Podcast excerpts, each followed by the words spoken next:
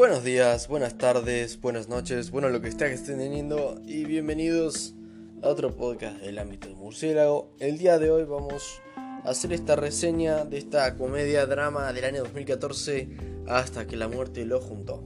La sinopsis dice. Cuando la última petición de su padre obliga a cuatro hermanos a vivir juntos durante una semana bajo el mismo techo, ellos confrontan su turbulenta historia y relaciones complicadas.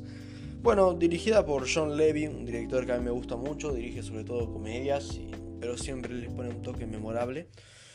Eh, protagonizada por un elenco tan eh, bueno como, como extenso, voy a comenzar a decirlo y algún nombre por ahí se les viene a la cabeza. Jason Bateman, Adam Driver, Tina Fey, Jane Fonda, Corey Stoll, Rose Byrne, Timothy Olyphant, Connie Britt, ¿Cuánto? Britton, Catherine Hahn, Dax Shepard, Abigail Spencer, Ben Schwartz, Debra Monk, entre otros. Pero qué buen elenco, todo. Yo no podría decir, bueno, este actor es de más importante, este no tanto. No, todos ellos son actores ya eh, bastante bastante importantes, ya con una carrera bastante bien hecha. Eh, creo que acá el que más podría llegar, bueno, y ay, es que es complicado. Yo te querría decir uno que tiene una carrera más prolífica, pero bueno. Por ahí Jane Fonda tiene una carrera muy extensa, ya es una mujer más grande, pero que siempre ha hecho buenas películas. Bueno, no sé si buenas, pero por ahí ya viste, ya tiene más currículum. Eh, Adam Driver es un actor que ahora mismo está tal vez en la cúspide de su carrera, vamos a ver qué pasa. Timothy Olyphant también es muy, buena, buen actor, ha actuado en Hitman, eh, Duro de Matar 4, la verdad es un actor que ya viene bien, Rose Byrne también, Jason Bateman también, ya son actores ya bastante, bastante encaminados en su carrera.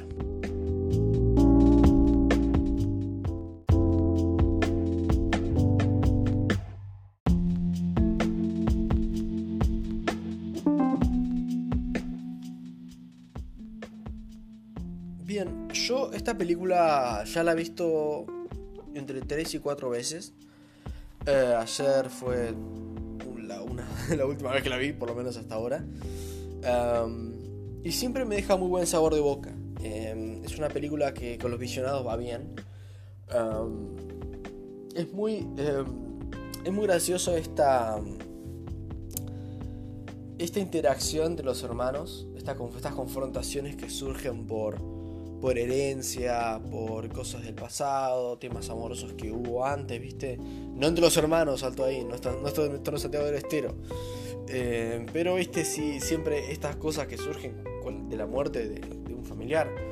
Eh, es, muy, es muy bueno porque cada hermano tiene, tiene una personalidad que se siente realista. Eh, tenés al hermano por ahí más responsable, más serio, ¿viste?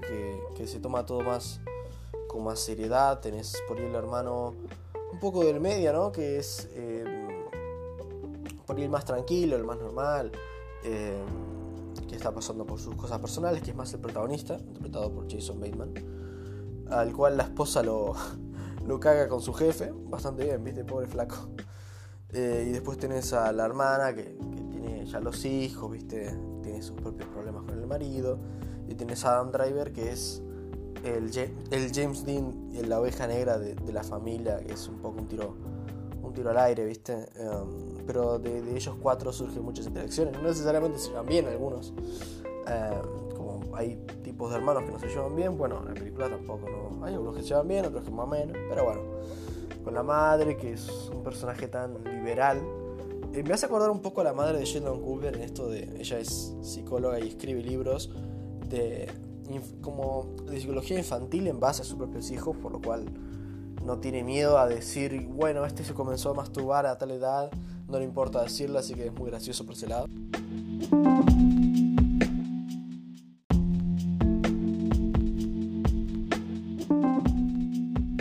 Por otro lado, bueno, tenemos a, a Rose Byrne haciendo de esta chica de pueblo que se queda con una personalidad muy extraña, para bien, ¿no? Extraña, pero es extraña, es, es, divertida, que hace de este nuevo, eh, nuevo agente amoroso para nuestro protagonista, Jason Bateman.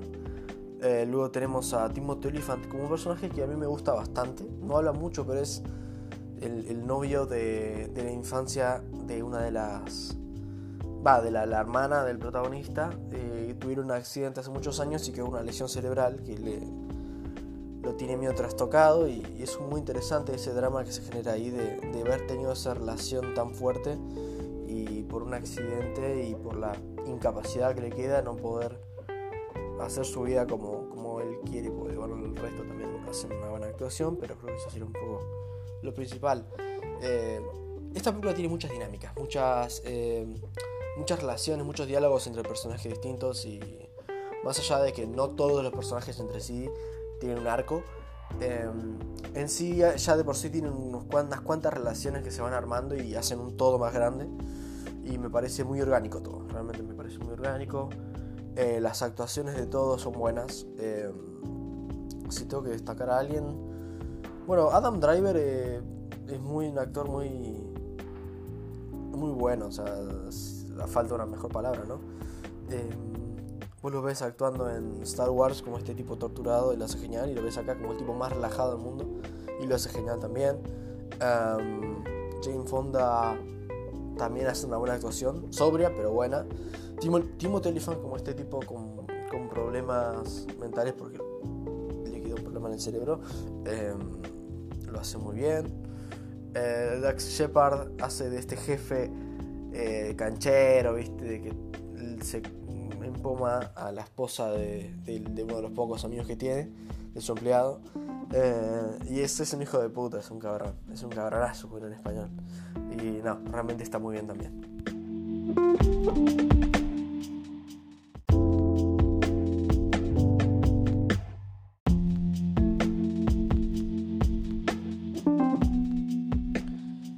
Las actuaciones son bastante buenas.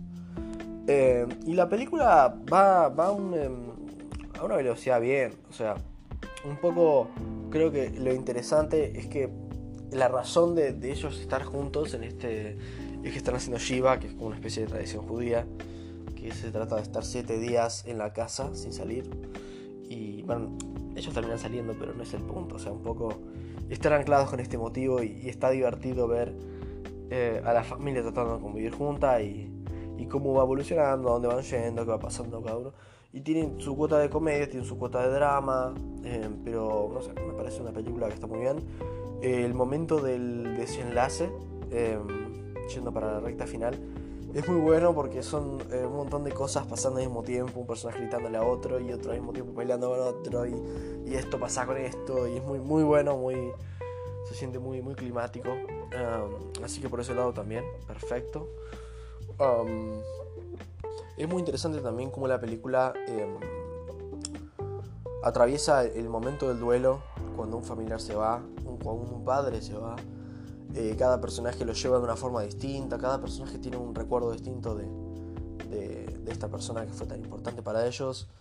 Y es ya, yo creo que es un gran reflejo. No, bueno, no he tenido el infortunio de que un padre se haya ido, pero creo que no debe ser tan distinto tener esa edad, cada uno con sus problemas, tener que convivir, volver al pueblo natal y afrontar un duelo mientras cada uno está pasando por sus cosas, teniendo que compartir esas cosas con personas eh, familiares que, que tienen sus dinámicas, debe ser algo, creo que lo representa muy bien sin yo haberlo vivido, claro, bueno, me puedo equivocar, ¿no? Pero esas dinámicas me parecen muy bien.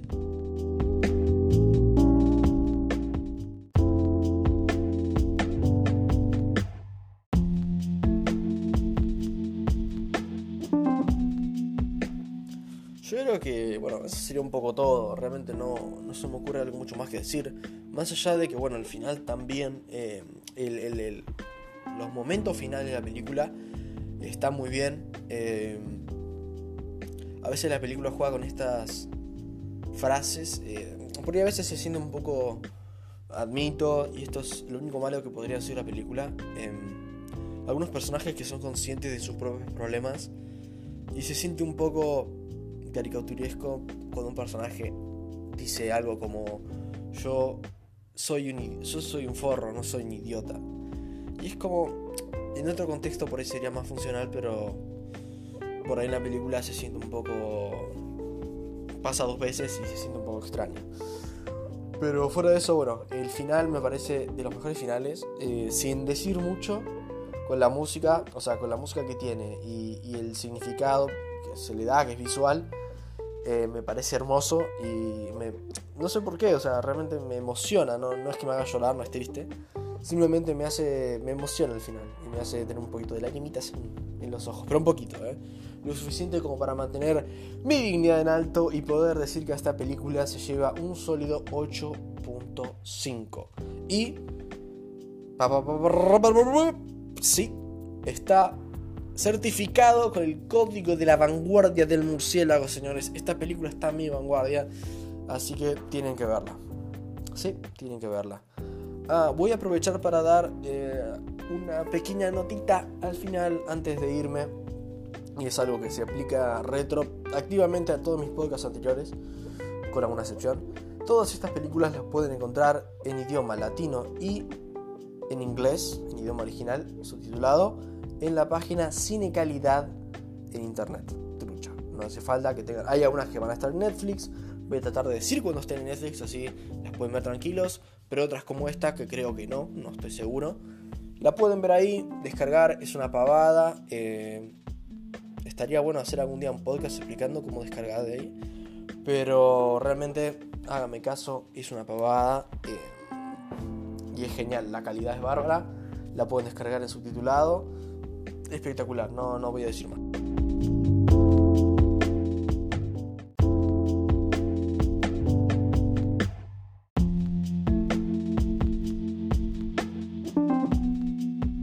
Así que bueno, eso vendría siendo todo en otro podcast del ámbito de murciélago. Me gusta hablar con esta voz tan sensual. Pero hay que terminar. Así que bueno, eso vendría siendo todo. Buenas noches.